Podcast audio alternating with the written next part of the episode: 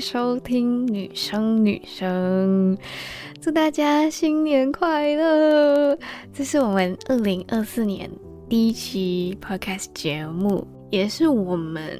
呃累积以来第四期节目了耶！嗯为什么会有今天这一期节目呢？其实它原本没有在我的计划里面，但是我就是有做了一个内容拿去投稿一个华冈播客奖，然后在里面有得到一个我自己蛮满意的名次，然后我就想说这个内容。我想要让更多人听得到，不仅仅是在比赛而已。但是因为那时候主办单位是限制我们的内容只可以十分钟以内，所以我那一期内容比较短。我觉得，嗯、没有太多的叙述，没有到很饱满。所以今天想要把它延伸出更多东西，更大做一个分享这样子。所以它。不是我拿之前比赛的那个档案来播给大家听，而是我采用里面的内容，然后再重新打掉、重练一个今天这一期节目给大家听。当时候我也是第一次以 podcast 的形式去投稿参赛，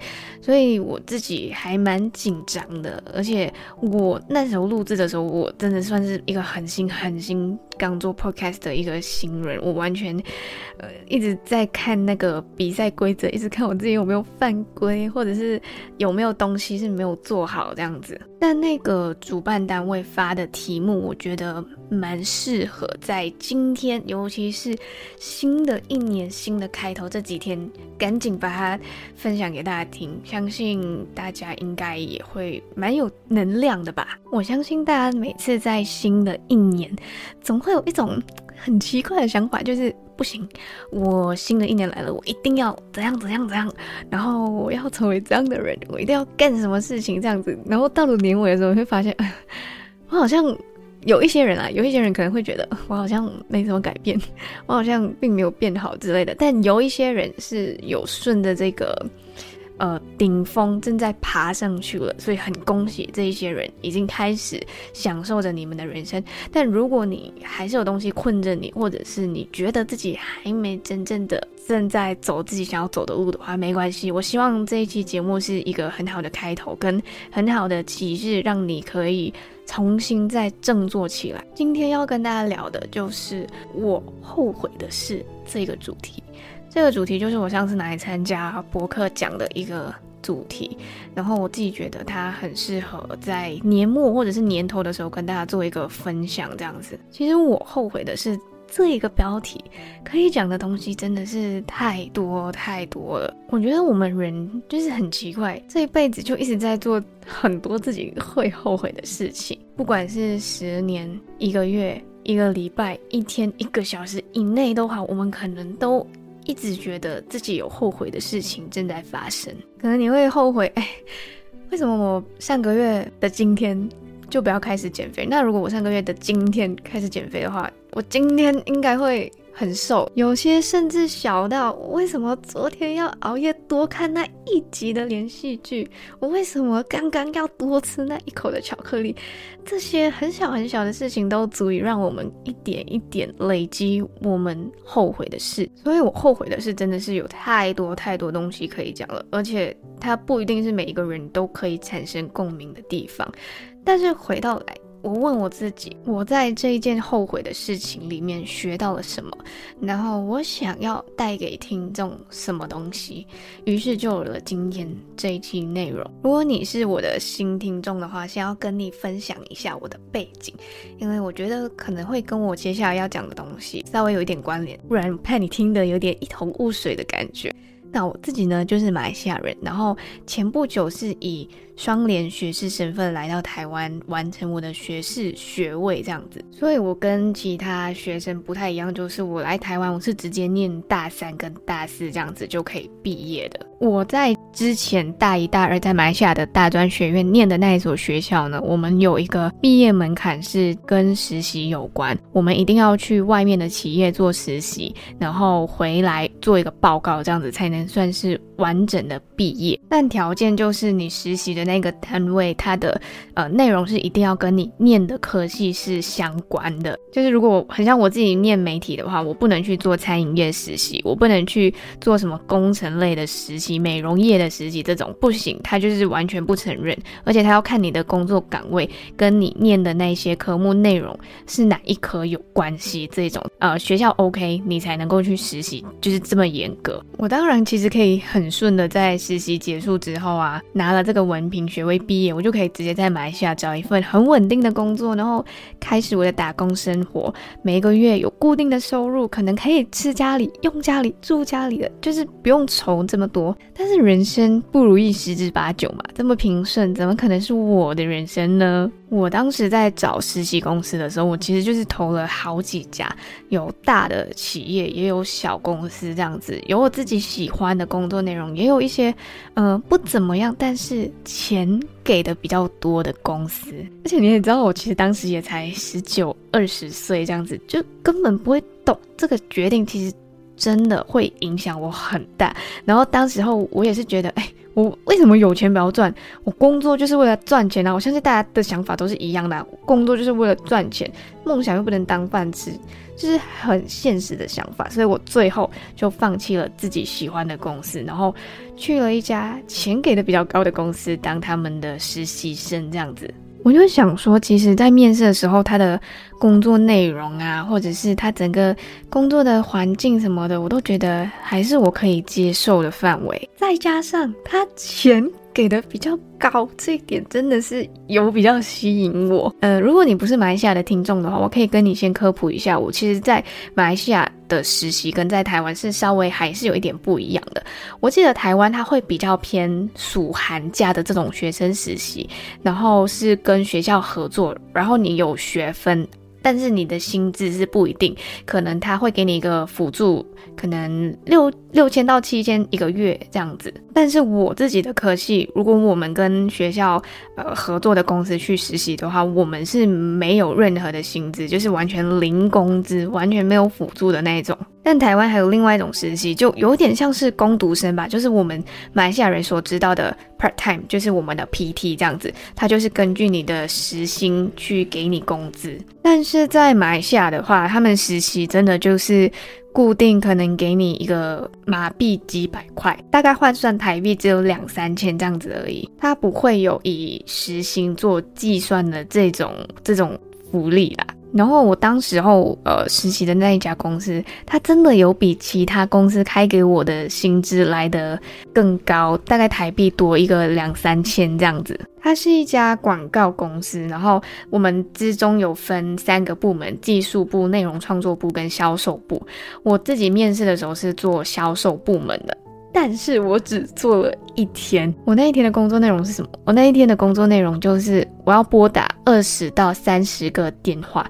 然后。一个一个打给他们，问这些商家，问他们需不需要买广告这样子。因为我的这家广告公司，我们做的就是在社交媒体平台做广告的宣传，所以呢，我们就是打电话去问这些商家，嗯、你们有没有想要投放广告在我们的平台上面？因为我们的平台有多少多少的点赞人数啊，就是有点像是。呃，在我们平台做宣传这种，但是我才刚上岗第一天，我完全没有学过任何的销售广告的技巧，或者是一些卖广告的话术，我甚至根本就是一个小白，我不知道这个市场上的东西是怎么样运作的，所以其实我在跟人家去卖广告的时候，听的人可能会觉得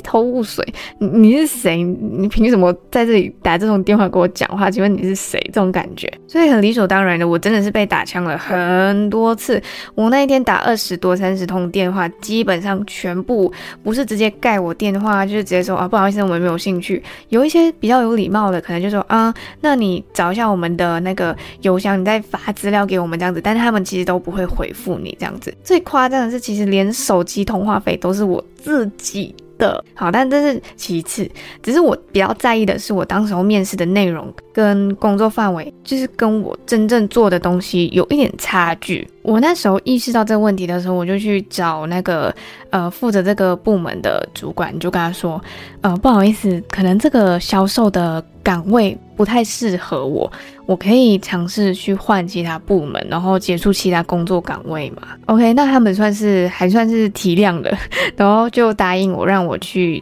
明天去面试其他的工作部门这样子，然后我就去面试了内容创作部门。当时候面试的时候，他们跟我讲，好，那你的工作就是呃出外拍摄啊，然后可能会接触到一些广告的拍摄、想脚本等等这种比较偏动态的工作内容。那我觉得。还 OK，因为他跟我在校念的一些科系、一些科目还是有关联的，所以呢，我就 OK，我就说，那我隔天再加入你们这样子。结果我当天来上班的时候，我被安排到的第一个任务是做社群管理类的事情，但是这个岗位就是完全跟我当时候所知道的内容偏动态的内容就是完全不相关，而且那时候是我们马来西亚疫情最严重的时候。我要做的事情是什么？我要做的就是每一天去听政府去报告说，我们某某某某某州属今天呃确诊的病例多少，然后死亡病例多少，我就每一天要去记录这些号码，然后把它做成一些。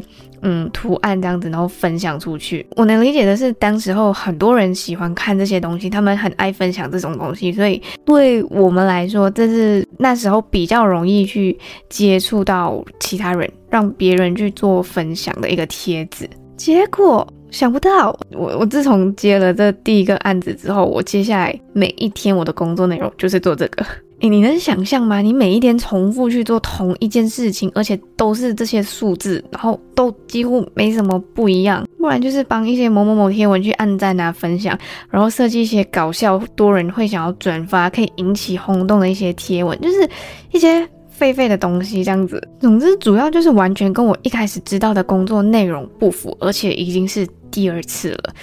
然后我就觉得不行，我一定要去找负责我实习项目的这个主管，我要问他到底是什么情况，为什么怎样可以换两个部门都完全跟一开始我做的你们讲的东西是不一样的。但是他给我的反馈就是，当初面试会这样跟我说这些工作内容，是因为。我的学院上面课堂上是需要符合跟我所念的相关科系有关的工作，我才能去实习嘛。但是很明显，他们可能不太符，但是他们可以在薪资方面给高一点。但可能我做的工作内容真的是比较偏打杂类的，就真的是很小很小的事情，然后重复做这样子。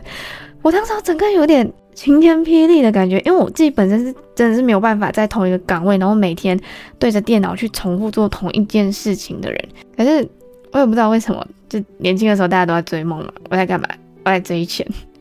其实我当时候在发现这个工作岗位不适合我的时候，我大可以直接去离职啊，或者是重新找下一家这样子。而且这些事情发生也才是我工作的第一个礼拜这样，所以其实完全时间上是来得及的。只要我当机立断，然后下定决心，这一切都一定来得及。但顾名思义，一件会让你后悔的事情，就是一个，当初你做的一个小决定。会对你影响至今的事情。那时候还很年轻的我，就是想着一定要赚到比别人更多的这个点，我就一直在想着这个，我一定要比别人赚的更多。我就这样硬着头皮，然后在那家公司实习，就熬过了三个月。这三个月我做的东西每一天一模一样。我知道台湾实习其实都是大概一两个月而已，但是我们马来西亚实习是至少要三个月起跳，或者是以天数要至少一百天这样子做计算。我实习结束之后，就是看着每一个跟自己同期实习，但是他们呃已经转正，然后在自己喜欢的公司继续上班呐、甚至有一些是在知名 YouTuber 公司，然后做他们的摄影师啊，做他们的剪辑师啊，或者是有些在一些特别强的电影公司里面做剧组人员。就拍电影的这种，就是每天自己在做自己喜欢的事情，然后每个月都有固定的收入来源，这一些都是当初我真的羡慕不来的。我当然是毫不犹豫在实习结束之后，没有再跟那家公司继续呃续约。但我接下来我真的完全不知道自己可以干嘛了，我可以干嘛？我应该干嘛？我真的完全不知道。以前都会听到学长姐说，如果你实习没选好。毕业就等于失业啊。其实我当时候终于有一点感觉，好像明白这句话真正的意思了。每一次回想起，我都会很后悔，我为什么当初不要选自己喜欢的事情去做，可能我会做得更长久。而是到底为什么最后被那一点点的金钱所迷惑了自己？实习结束之后，我真的是感觉我这段期间，我好像没有真正学到任何对我未来职业有关或者是有帮助的事情。我感觉我整个脑袋是很空的。当时候真的觉得超级的后悔。如果我当初在发现问题之后，我马上去解决，到现在或许我也可以跟我同同学们一样，在马来西亚有一个很稳定的工作，然后过着自己喜欢的生活，做着自己喜欢的工作，这样子，我也算是蛮浑浑噩噩的过了。大半年吧，我一直在商场做一些个兼职，然后呃也没有特别的目标，没有主线的任务要完成，没有特别的计划什么的，什么都没有。但是对我来说，这段期间真的更像是我自己在寻找我自己。我一直在想，我到底是缺了什么东西？我到底需要的是什么？当然，恭喜我想通之后呢，我就申请来台湾。继续升学，因为我那时候发现，我觉得我自己对于这个行业的知识真的是很浅很浅，我需要去学习更多的东西，我需要离开这个很舒适又很安逸的圈子，去看看其他的世界。对我来说，这个曾经让我后悔的事情，现在也只是曾经了，因为危机就是转机嘛。我一直都相信以前的我会成就现在的我。如果当初我没有做这个决定，我没有感到迷茫的话，我可能这一辈子都没有机会体验到其他地方的教育啊、文化、人情世故等等。我可能这一辈子都不会一个人去搭飞机，自己一个人买机票这种感觉。其实后悔的事情，它不一定是会让你后悔很久很久的事情，前提是你要把你做的决定变得正确。那么结果是如何，就随缘吧。戏如人生，人生如戏嘛。我们是主角，同时也是观众。你想一下，如果你今天买了一张长达三四个小时的电影，但是开场半个小时你就觉得啊，这部这部电影的内容不是你喜欢的，那不知道你是会选择继续看下去，就硬着头皮要不要看完，因为你不想要浪费这笔钱，还是你宁愿呃接下来两个小时半电影不看，你去做其他事情，创造一些新的意义这样子。我不知道你的选择会是什么，但是这个选择权。一直都在你的手上，它值得什么样的答案，就是看你最终想要它是什么样的样子。我们经常都会说，早知道我就应该要怎样怎样，早知道我就不要那样那样了之类的话。但我们其实也知道，很多的人事物是真的真的没有办法回到过去的。我们当然会遗憾，当然会后悔，但更重要的是，一定要相信。转折，相信总有一天这个转折点，它会帮我们理清好思绪，调整好目标。我自己也很庆幸，要不是有机会来到台湾，我可能真的都没有办法接触到 Podcast 这个有趣的平台，我也不会有机会一边玩，然后可以一边学习这样子。我其实真的很喜欢现在的自己，也很喜欢现在的生活。那我希望你也一样。如果现在呢，你还是觉得有一件后悔的事情在困住你的话，那不妨我们换一个跑道试试看。或者是停下来休息，只要你确定你的目标是什么，你很明白你未来想要成为一个怎样的人，只要你有这样的想法，你不管走哪一条路，你不管走多久都好，你用什么方式走都好，其实你总是会到达的，你终究会到达的。不管什么事情，任何事情的发生都是有利于你。这句话是我最近一直警惕自己的。只要我发生了一些很不好的东西，或者是没有在我期望之中的东西，我。就一直跟自己说，没关系，任何事情的发生都是有利于我自己的。其实这样一直警惕着自己，你会变得比较有一点能量，可以继续你现在的生活。这样子，我会一直因为后悔的事情一直在困着自己，然后一直无止境的堕落下去。新的一年，希望我们大家都不会再被曾经后悔的事情困住了，现在本该美好的自己。如果你在听着这一期节目的时候，脑里面已经开始有好多个想法，好多个觉得，诶，我现在应该可以马上直接做的事情，那就赶快去做吧。不管是你觉得，呃，我今天想要开始减肥，你现在听完之后马上去做；你今天要好好开始护肤，现在听完马上去做；你现在想要有一个健康的身体，现在你听完马上去多喝几口水。这些很小很小的小开始，其实都是有利于我们，呃。未来想要达成一个更好的自己所做的一个小小小小的任务，这样子。